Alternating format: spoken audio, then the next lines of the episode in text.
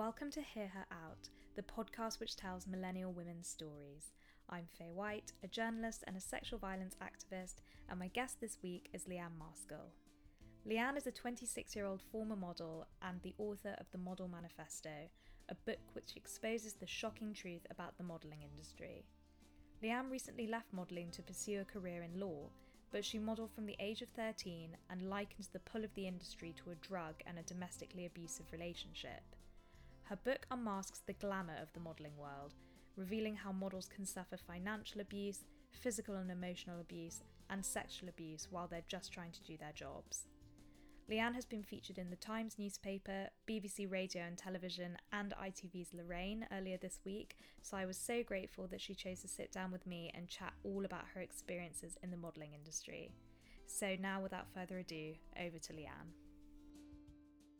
My mum sent a picture when I lived in England to one of these like websites, these like modelling websites, and I think she got scammed out of a bit of money. I think it was like hundred pounds, and I was kind of like oblivious to it at that time. And then when we went to Cyprus, she she just um, said to me one day, "Oh, I've got your model agency," and I was like, "I don't want to do modelling.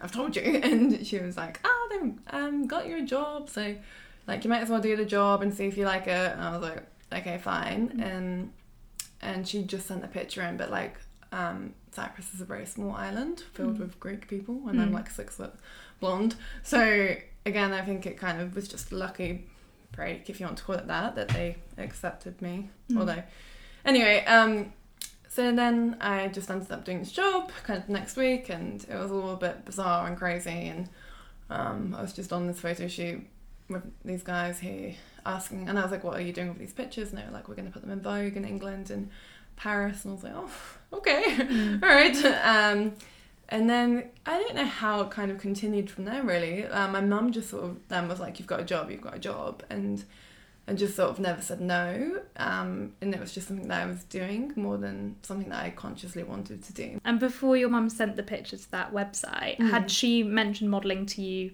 before. No, I remember like a conversation where she was like, "Have you ever thought about modeling?" And I said no, and she was like, "Well, me and your grandma and your aunt think that you could do it. Um, you should do it." And I was like, "No, no, I'm literally being bullied like every day for how I look already." Um, mm so I literally felt like so unattractive at that point anyway, and I was like, just because I'm really tall doesn't mean that I should model. And any even kind of at that point anyway, I wasn't really like, oh modeling as a realistic option mm. anyway. So it wasn't really something that I considered properly. Mm. And you said um, that you had been bullied at school when mm. you were in England. So what was it like from going from being bullied in school to then having your pictures in Vogue in in England and in Paris? Um, it was quite bizarre again. So it was in the ages of MySpace. Mm. um, yeah, I think maybe we just had Facebook, but a friend of mine at school in England took the magazine into school um, and then I got messages from the people that had bullied me like so badly for years, being like, "We're seeing you in the Vogue, you look amazing,"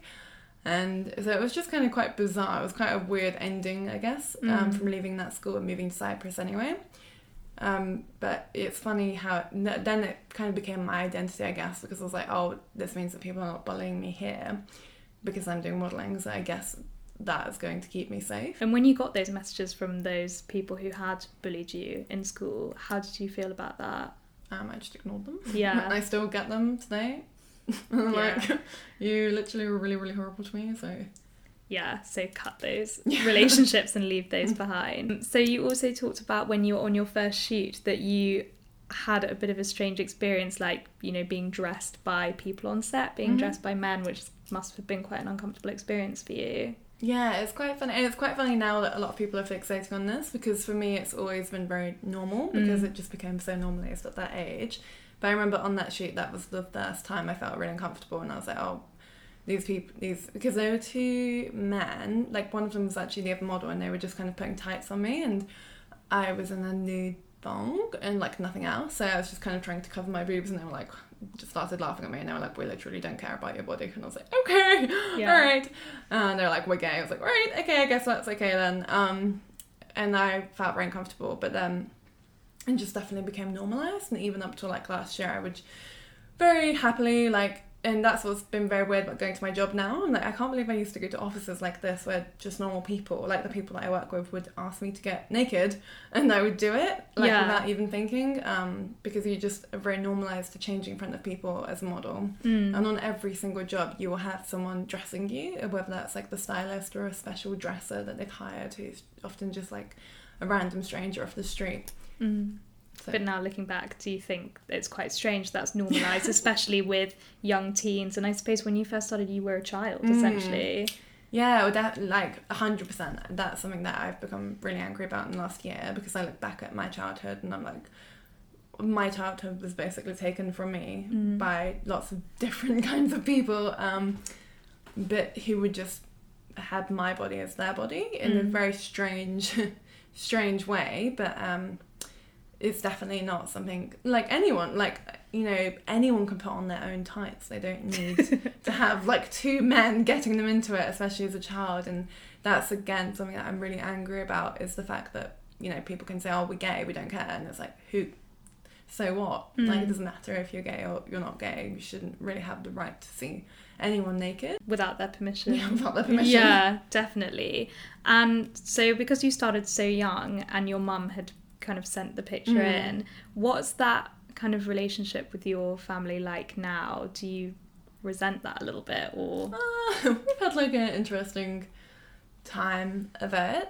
Um, yeah, it's difficult because her doing that and me modelling and all the different experiences I've had have led to me now being able to help so many models as a Mm. result of going through all of that. Mm. So I'm really grateful in that respect. But I think that my mum also just really doesn't understand that I wasn't comfortable. And I think that's something a lot of parents of children who are models go through. They really can't put themselves in the position of the child Mm. because they are just like, oh, well, I trust these people, so surely it's fine. Like, they're kind of as clueless as the models are themselves. Like, I think my mum in that position when these guys were getting me changed was just like, oh, well, they're professional people. Like, they are gay. Who cares? Like, you know, they do this all the time. Like, um, and so I think it's something that's quite odd because parents are kind of as clueless as their children are when they're modelling and they Mm. don't realise that it's not okay either. You moved to London to go to Queen Mary's Mhm. and study law. Mhm. And you were asked to model again Mhm. when you moved here. So were you kind of scouted on the street or? Yeah, I was actually first of all scouted to work at um, Gilly Hicks, which is like an Oh. Abercrombie and Fitch shop, and to model, and I was like, oh yay! Um, and it was at the interview for that in Westfield that someone came up to me and said, "Do you want to do modeling?" And I was like, "Oh, I already do modeling." And she said, "I work for this agency. Do you want to come meet us? Like, I think you'd be really good." And I said, "Okay, all right, fine." I was kind of quite um, flattered and not really sure how to take it. Mm. Um, so then I, I researched the agency and like hadn't heard of them myself before and I also didn't really want to model anyway moving to London I was kind of but as I was saying I was like working planning on working in the shop which I did do twice and I quit um, so I knew that I needed money Mm. um, so if it was worth looking into and going to meet them the meeting like was just quite odd because I think it's something that happens to a lot of people who are scouted hundreds thousands of them they're all kind of um, scouted by people that might not have any qualifications or even work for an agency, but they might scout them and kind of promote them to lots of different agencies um, who will then just tell them to lose weight or change something about themselves or move city. Um, so I went to that meeting and was asked to lose weight in order to join them, and I was like, no. Because they asked you to lose three centimeters, was it off your Um, so waist? I think it was three inches. three inches? and I left and was like, oh, I'm going to think about this. And I was like crying. And then um, uh, I called the scout a couple of days later and said, I'm not going to do it. Um, thank you. And she, I was like, three inches is like way too much. And she's like, no, we meant three centimeters. It's not that much weight. Like, you'll be able to do it in a few weeks. And she was like, um, also, I'm really worried that I'm going to lose my job if you don't do it because they haven't accepted anyone over a year um, and I think you can do really well. So can you please try it? And she was like crying, and I was like, oh, okay, all right. That's Um, quite manipulative though from yeah, her like, standpoint. yeah, and that's why it's quite a hard thing to talk about now because, like, you know, that agency did treat me not great, but at the same time, it wasn't them. Like, and that's the thing of all these agencies. It's normally people that work for them Mm. that are maybe manipulating or grooming models and not treating them very well. Um, and then the models are kind of pushed into a job that they don't want to do, doing Mm. things they don't want to do, and they're in this kind of very professional career that they don't really understand or want. Mm. Um, but yeah, it was it was quite a difficult year, and Mm. now I look back on it again, I'm really um, uh, just just angry that that happened, and more more at myself because like yeah, I think I really am conscious of taking responsibility for all of the decisions. Like I'm more angry that I wasn't strong enough to say no, thank you. I don't really care how much it is that you want me to lose, but I'm fine. Yeah. How old were you at that point? 18. You were 18, so you just moved here to be in your first year at university. Mhm. So I guess like when you move to a new city as well, you know, you're quite like Mm, vulnerable. mhm. You're new to it all. You've been living in Cyprus for all of your teenage years. So when someone Yeah. comes along to you and kind of offers you this great opportunity, I suppose it looks quite Mhm. tempting that way. Yeah, it's it's just I think that they definitely in general model agencies and the modeling industry prefer girls that are very vulnerable. They don't have a stronger support network. They don't have family around them, friends, um, especially girls from foreign countries because they can't stand up for themselves as well. Mm. And people aren't around to see what's happening to them, so they are much easier to control. Mm. So over that first year at university, you were balancing your law degree with modelling on the side. Yeah. What was that? What was that Um, like? What kind of jobs did you do? Impossible. Um, because this agency basically were like, you have to go to this test shoot tomorrow, and they were just very, very intensely. As soon as I said yes, I'll join you, they were very intensely pressuring me to go to photo shoots every day that were not paid. Um, and I was like, I need to go to my lectures. And they were like, no, you really need to go to this shoot. And they would normally in the middle of nowhere at men's houses and not paid, obviously. And then they wouldn't even use the pictures. And I'd be like, right, thank you for that complete waste of time. Mhm. Um, and then, so I just wasn't really going to any university at all. And especially because I missed the first big part of it by doing all these shoots. And I'd have to go in and get measured every week as well, which would take up like a couple of, of hours.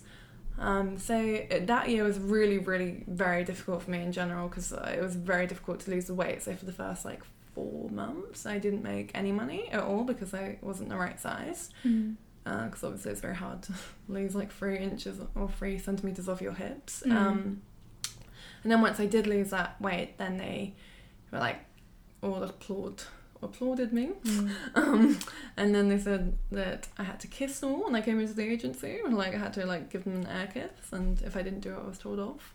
Um, yep, and then they, it's kind of like now you're an official model sort of thing, and they got me jobs, um, a couple of jobs for like editorial magazines, but they were they were paid like a little bit, but they said basically we're a high fashion agency, and most high fashion jobs are not paid really anything, and I was like.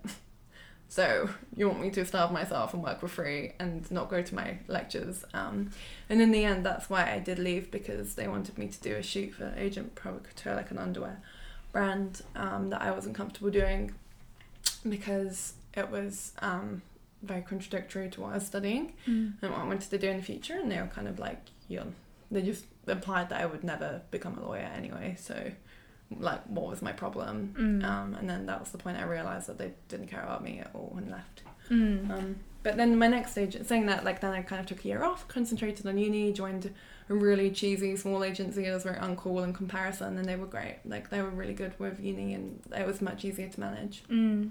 So when you going back to when you did manage to lose the weight and they applauded you, didn't they then come back and tell you that you had to lose more weight? Yeah, so she was like, "Oh, it's really silly, but um, to join our main board, you're going to have to lose two more centimeters." I was like, "Are you kidding?" And by that point, I'd already had to dye my hair brown as well, which I also really hated a lot. Mm. And I told them, and they were like, "We don't care." Why did they want you to dye your hair brown? Just because that was the look that they thought would get you more I jobs? Yeah, they just said to me, um, "You need to dye your hair one color. We've made a hair appointment for you, Harvey Nichols." I was like, "I'm not." Um, I was like, "I'll go to my hairdresser," and they're like, "No, no, you need to go to this hairdresser." And my dad was said, "You need to check. Um, he's paying for that because it's Mm. not going to be free." So I asked them, and they said, "Oh, it's going to be like I think it's four hundred pounds."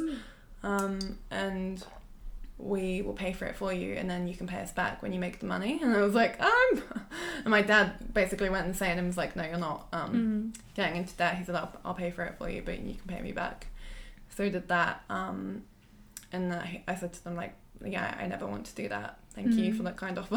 Yeah. um, so I went paid like four hundred pounds, and then my hair was dyed brown. And I said to them like, oh, you know, I really don't like this color, and they were like, we don't care. Mm. Um, so it really is like someone literally takes you, and you're you belong to them. Like your your body, your, everything about how you look, like your life, your time, it all belongs to someone else, and Mm. it's really really amazing how quickly that can happen, and how you don't even realize that all of this has suddenly happened and you don't have control over even your hair color anymore. It almost sounds like being in like an abusive relationship with the Mm. agency. Oh, 100%. Yeah, that's exactly what all model agent, like generalization, but like most model agencies' relationship with their models would be is a domestic, domestically abusive relationship where they get you into debt. Like there's just this constant fear that you're not good enough. Like you're always trying to please them. You're always just terrified of them, but at the same Mhm. time want them to like you. Um, they're in control of everything. Like they, if you want to have lunch with your friends on a Saturday, you have to ask them for permission if you can book that time off. Like it's cra- It's literally like being in a domestically abusive relationship Mm. or slave labor. Yeah. So you can't even pick and choose like which jobs you take really. No, you They choose for cannot. you. Yeah, they. You'll get an email. So as a model, you'll get an email every night at six o'clock saying what you're doing tomorrow, and it might say like that you're doing a photo shoot for this client, or it might say you've got these castings. Um, they won't tell you how much they're paying. Some some of them won't even tell you how much the jobs that you're doing are paying you, and you'll have to Mhm. call them up and ask them. Um, but you don't have time to say, oh, I don't feel comfortable doing this job or I don't want to do this job. They just send it to you and you don't get a choice. And if you do kind of turn down work or say no or um, say, I'm not comfortable doing this, they will get quite angry at you. And like it's basically every model's worst fear to be deemed difficult and like to upset their agency. Mm. Um, and so it's a really terrible, like, it's just a very horrible situation because you can't say no to anything. You have to do whatever they say.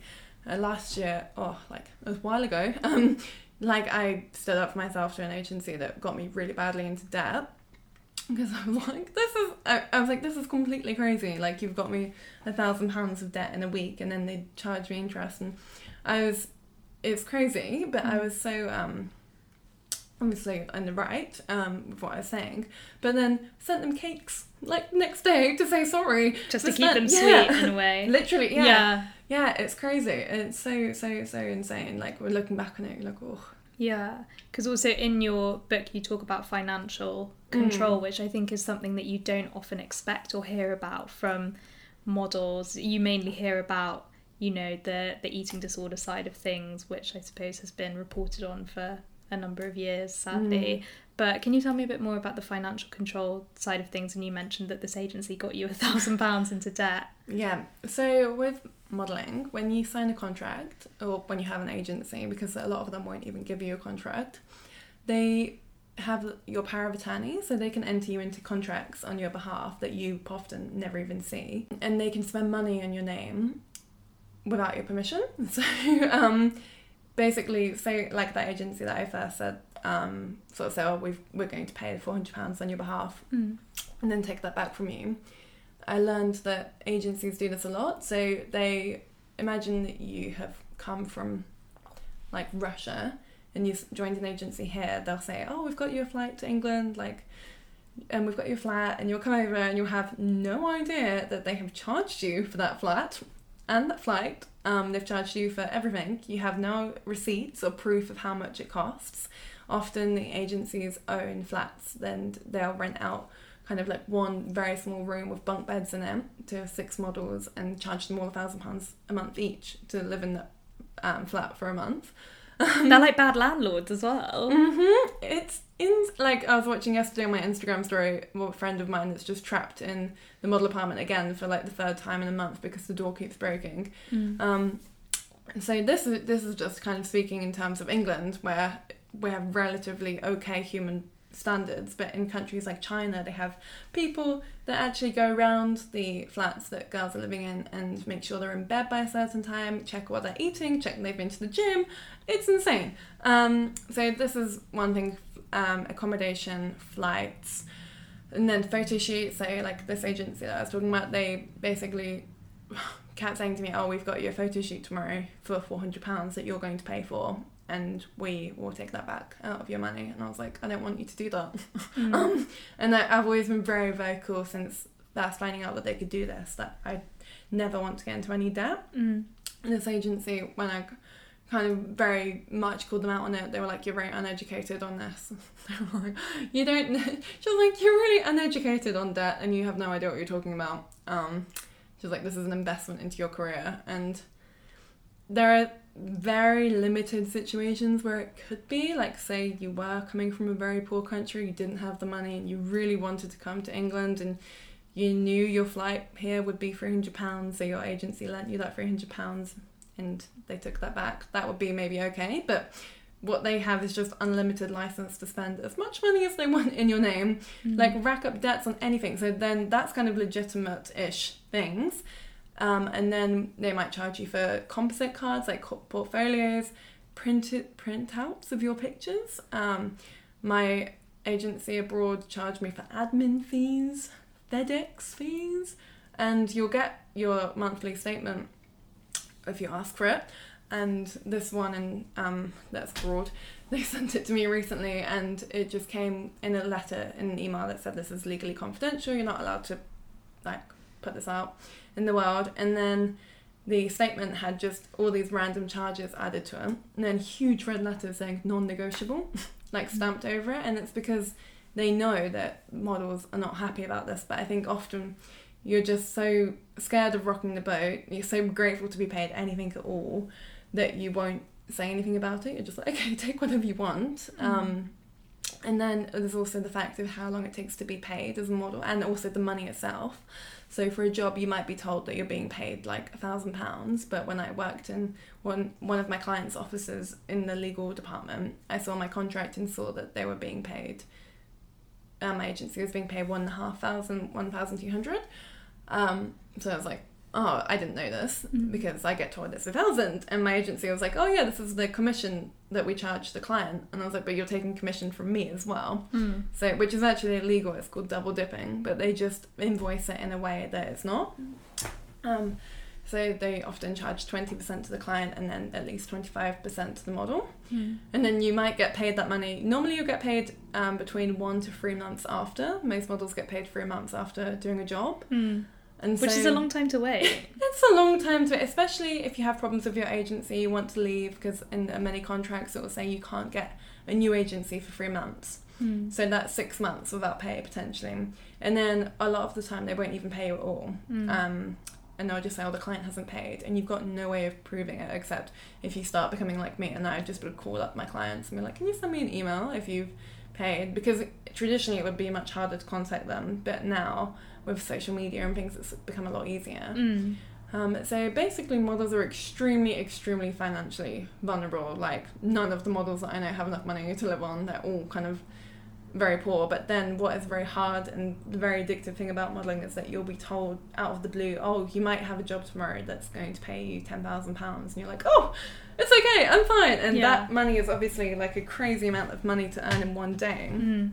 but it's kind of like literally being on drugs or gambling because it's just this kind of you're holding on for one more one more big job that will be able to pay your rent but it's never actually as much as it seems Mm. um, and by the time you get it it's actually always watered down to something much less than that and then you've got to live off that for like however long it takes to get your next job Mm. and then be paid for it with all of this going on with being told to lose the weight Yes. with the financial stuff and with the university as well like you could not be blamed for having slipped into quite a dark place because you talked about how you did struggle with depression with mental Mm. health so when did you realize that things had kind of spiraled and you weren't you weren't happy with what was going on Um, I don't know. I think I've always been very. I think from modeling from such a young age, I've always been very people pleasing, and kind of didn't even question when I was eighteen that these group of strangers were telling me to lose weight every week and sort of really heavily pressuring me and.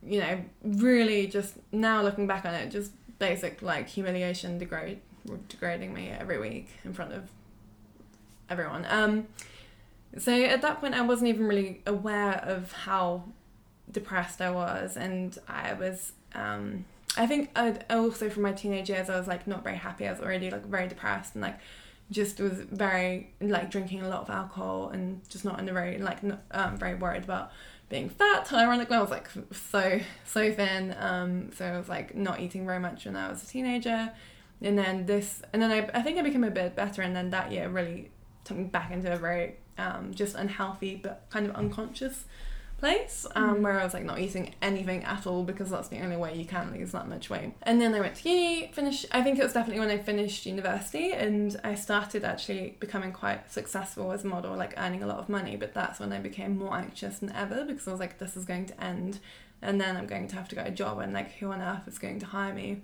when I've been doing modeling and like it I think it destroys your self-esteem so much that you are really really um you just feel very worthless and you're like no like this is all I have and no one else is ever going to want me. And um, when I finished university I just slid into a very very dark place of like drinking a lot of alcohol and just becoming extremely depressed. And like as I was doing very well I was like oh my god this you know I was modeling for like all the top e-commerce brands making a lot of money. And um, I would like look at my pictures and be like, oh, they, or like look at how well I was selling on the internet and be like, oh my god, like they're gonna drop me because what they also do is they option you. I would have to call up my agency and say, what am I doing next week? And they'd say, you've got an option for like these brands on these days, um, which means they might use you or they might not use you. And you find out the day before, and it's really heart wrenching Mm-hmm. because you you might think, oh, okay, great, next week I'm gonna make two thousand pounds, I'll be fine, and then the six o'clock night before comes and they're like, oh no, sorry, they haven't gone with you. Mm. So that really kind of takes you into a very, very tum- like just a roller coaster where you have no idea what you're doing every day. You're waiting for it to end. You're just like really anxious. Um, so I think that was definitely that was the start of my demise. And then I think I realized for sure that I was like very in a very, very like deeply bad place. Probably like a year later. Um, and then it got a lot worse, and then it got a lot better, and now now it's like fine. But Yeah. um, it's something that's quite interesting. I think mental health because I think a lot of us don't even realize that we've got a problem until it's sort of like, really bad. Yeah. Mm. And then, if you don't mind me asking, did you ever seek professional help for Um, your mental health yeah. problems? Yeah, quite a lot. And a lot of doctors were like to me, "Oh, you're fine." They're like, "You're clearly like, um, able like to sort of recognize your problems." And they offered me antidepressants, which I didn't want to take. And it's really bad because in the end, I had to go to a private doctor who diagnosed me with ADHD. Mm-hmm.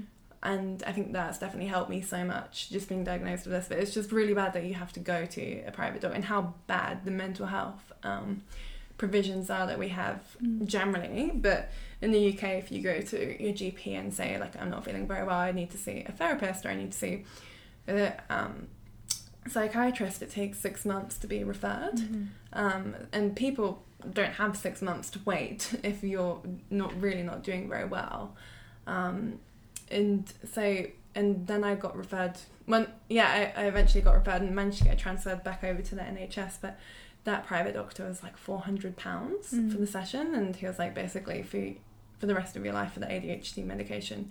You have to come back in to see me and then pay two hundred pounds a month for the medication. So it'd be three hundred pounds a month forever. So Mm. it's something that I'm really passionate about talking about Mm. because I think it's just really bad that so many people are in a similar position. If you don't have that money initially, you're just stuck basically. You don't Mm. have help, and therapists can't help you. They can't tell you what's wrong with you. You go in to see them, and they're like, "Oh, we can actually just listen," and you're like, "Great, Mm. I don't need you to listen. I need you to um, help me and tell me tell me what to do." And they're just like, "Sorry," Mm. and they're also really expensive. So, did you not really find the therapy very helpful for you?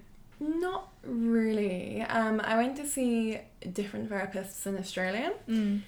who were more kind of like spiritual. They were called kinesiologists, Mhm. and they were a lot better because they took a much more kind of broad approach and they look at your body and It's really more holistic at approach. yeah yeah. So I found that a lot more helpful. Um, and then I yeah I, I think therapy is a great thing. So the therapists that I was seeing in Australia and here in London, they were really helpful, especially last year Mm. and just sort of being someone to support you and say um, you're okay like you're not a bad person because i think for me anyway last year i was like oh my god like um, you know i've done all these terrible things i'm an awful person and, and like and basically in like relationships and the therapist would be like no you um no this sounds like you know You've had a lot on your plate. Yeah. um, so it's re- I think therapy is a really great thing and should definitely be supported. And I would see um, um, in Australia, I would go to something called One Wave is All It Takes. That will also like the most helpful thing ever. So they're a charity that meet on the beach in the morning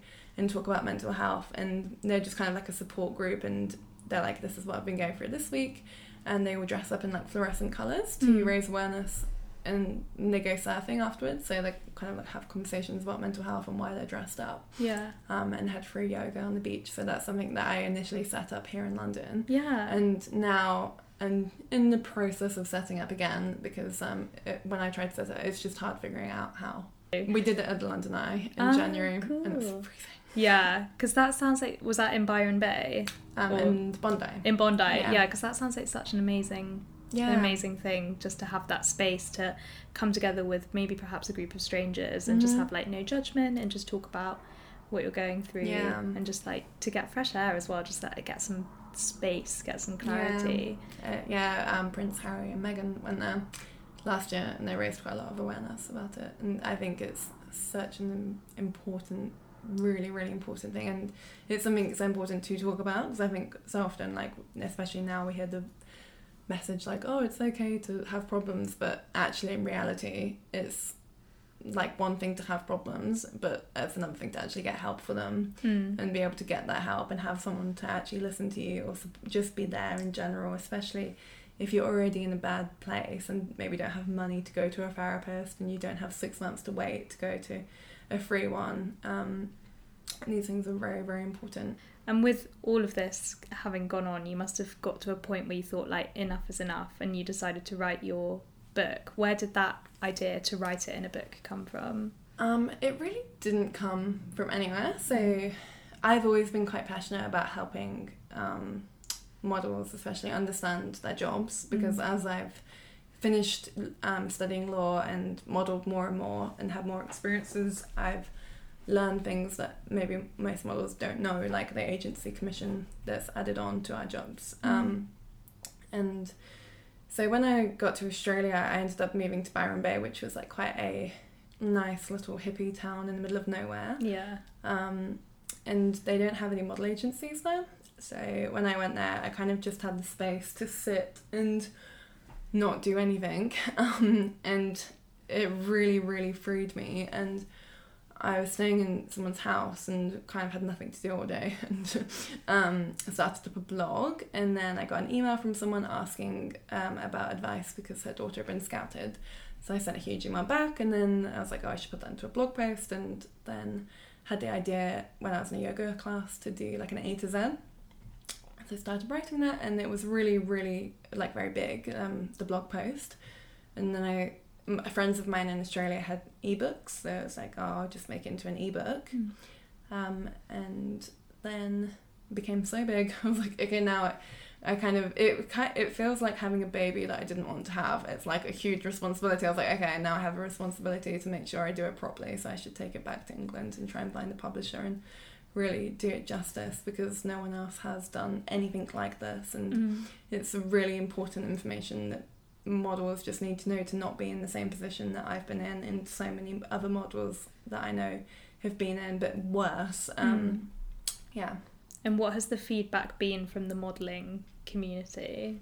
um, models it's been amazing it's been really really really like it's been the weirdest weirdest situation ever seeing the book in public and in the hands of people that I don't know Mm. Um, but so many models have messaged like really incredible messages about um, how it's helped them and how it's got information that they had no idea about and how they've took it and been able to bargain with their agencies about their contracts. And so every time I get a message like that I'm like oh, oh my god it wasn't for nothing because writing it over the last year was hell. Um, it was so horrible and stressful and just awful. And I was half the time I was like why am I doing this? It's completely pointless. Like it's not going to get published like no one's going to read it anyway like what am i doing um Were you writing it before you'd found a publisher? yeah yeah and then i found the publisher last summer but she they're like a hybrid publisher so you pay a bit money a bit of money up front Mm-hmm. um and it says kind of like self-publishing but jointly so It's like half and half yeah and Mm. she is incredible Yeah. and it's Alison Jones, and she's amazing. Um, so at that point, it was called the Model Manual because I again wasn't really sure where I wanted to go with it, and I asked um, Penguins. I had like a few different friends that had published books with Penguins. I spoke to them, and they were like, um, they said. This is a nice idea, and you should publish it for free, and g- you should publish it yourself and give it out for free to people. And I was like, ah, thanks very much, but Girl I really to make have money. yeah. um, and then I found Alison, who a lot of people recommended to me on a women's Facebook group called Mm. um, Blooming Found Blooming Founders. Mm. Um, so I was like, does anyone know how to publish a book, but like do get someone to do all these admin bits for you? Mm. Um, and Alison said to me, oh, you should go back and look at the book again. And I was like, no, it's fine. You take it. It's done. And she was like, yeah, I think you should go back. And then she said, um, I think we should change the title to the Model Manifesto. And I was like, yes. And I was like, oh my god, I need to go redo the whole book because um, Mm. I was like, that's exactly what I want it to be. So I don't really want it to be saying, you know, modeling's terrible, and I don't really want it to be like modeling's amazing, um, but just saying something needs to change, and this is what you need to um, really protect yourself in the industry if you if you're going to do it. Mm. Um, so that's when it really took on a new life of its own.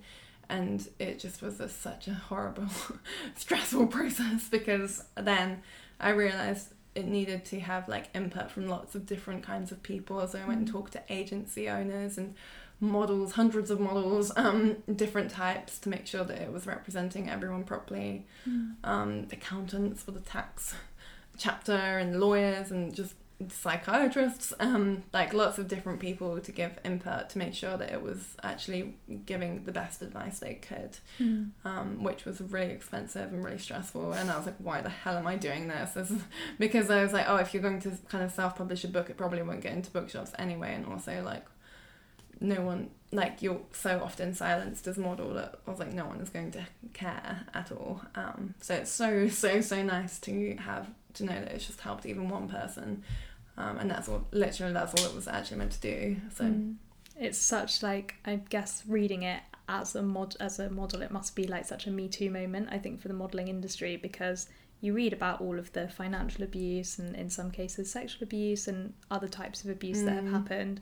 You know, even the fact that they're asking people to lose weight, it's just ridiculous at such a young age as well. Mm. So it must be helping so many models. But you also said that in an interview, modeling is like a drug mm. and you only kind of gave it up professionally a few weeks ago. Is Mm. there anything you think that could kind of drag you back into that? Um, world? I definitely.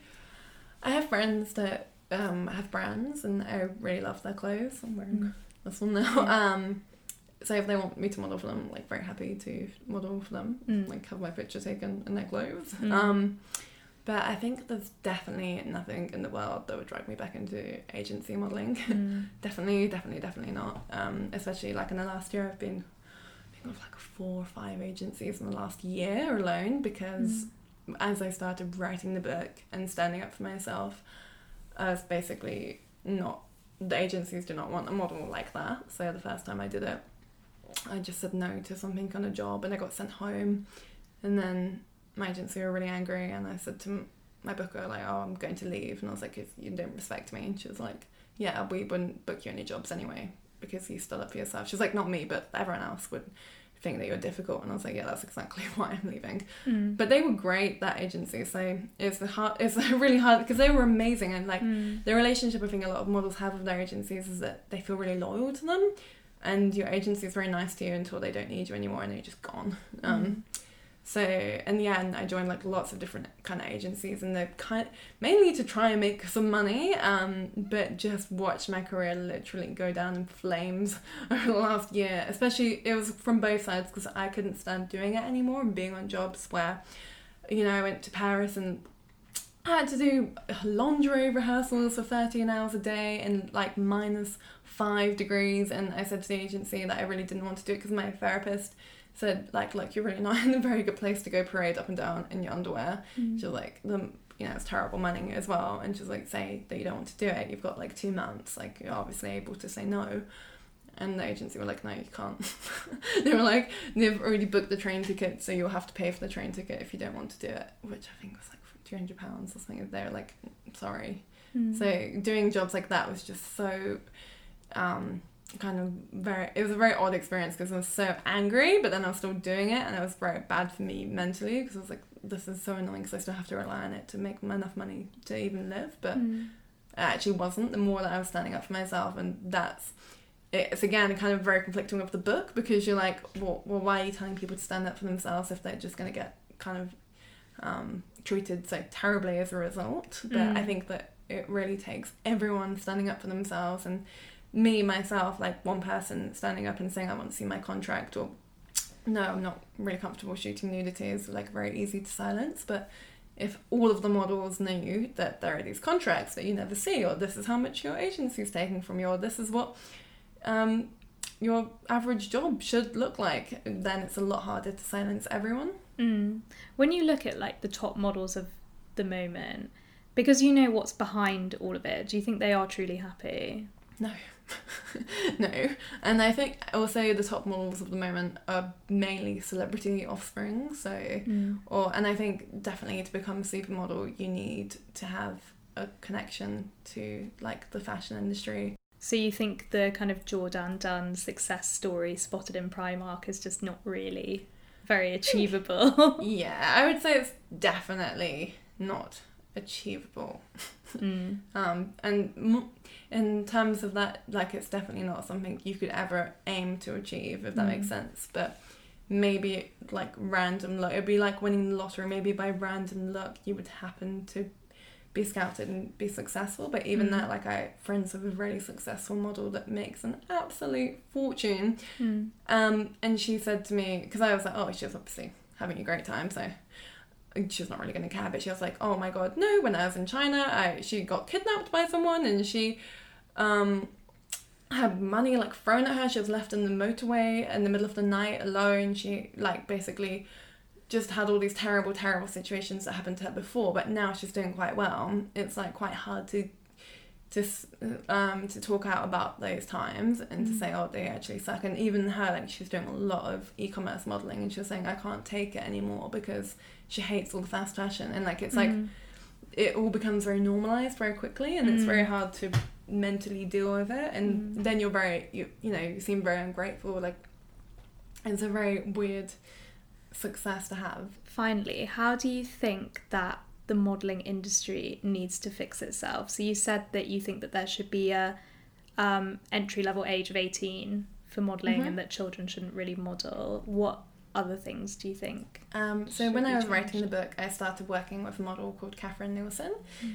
and she'd written a really amazing policy about not um, about models not being sent to work alone.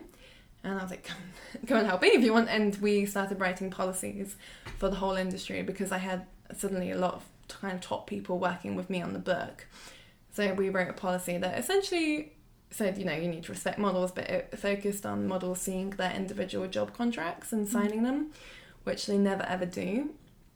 And I only actually really found out about them from writing the book. Mm. Um, and I think that's really the key to it. It's just giving models the power and information that they need to be in control of their own lives. Um, because if they saw these job contracts and signed them, they would know exactly how much they're being paid, exactly how long the client has to pay the agency by. Um, they would know all the details of a job. So it would just mean it's all a lot more upfront. They would have real choice over whether they're going to do a job or not. Mm. Um, and I think that's really key to the new kind of modelling that needs to happen is that models just need to be treated as adults and human beings rather than objects to be rented and sold. Um, and then because there's a lot of codes of conduct and things that are out there, but none of them are actually enforceable. So you need something that's actually very practically enforceable, like a contract and just a process. And oh, then there's a lot of different things that need to happen as well, like standards that the industry should follow. I think that model agencies should be given licenses again because these were taken away before. So now anyone can set up a model agency um, with no control. Like you could set one up or I could set one up. And I think that they need to have standards of how they send models to jobs and castings because they have anyone could call up a model agency and say I want to book this model tomorrow to come to my house and they do that I'll take a picture of them on my iPhone um, I think that they need to just basically treat models with more respect I think there needs to be a cap on how many models are allowed to be of an agency and proportionate to the number of bookers I think they definitely should never, ever, ever be allowed to charge any money to models without their knowledge and express permission and receipts. Um, no interest charged to models. Yeah, on the last page of the book, there's like a manifesto of what needs to change. Mm. So hopefully, all of this will cause the government or whoever needs to take action to do that and take action if it's just the models themselves. Mm. And what's the one piece of advice you would give to young women who want to get into modelling? Don't do it. no. Like, if you want to do modelling, then read my book Yeah. um, and protect yourself just with the basic knowledge. Um, really make sure you've got a very strong sense of self and don't allow anyone to change you into something that you're not. Thank you so much for listening to this episode of Hear Her Out. And thank you so much to Leanne for sharing her experiences of the modelling industry so openly with us. If you haven't rated the podcast five stars, now is your chance if you're listening on Apple Podcasts. The ratings really do help others to find it, and if you're feeling extra generous, please leave me a review. They really do make my day. My guest next week will be Oxford University student and YouTuber Miss Vars, so stay tuned for that next Friday, and I'll see you next week.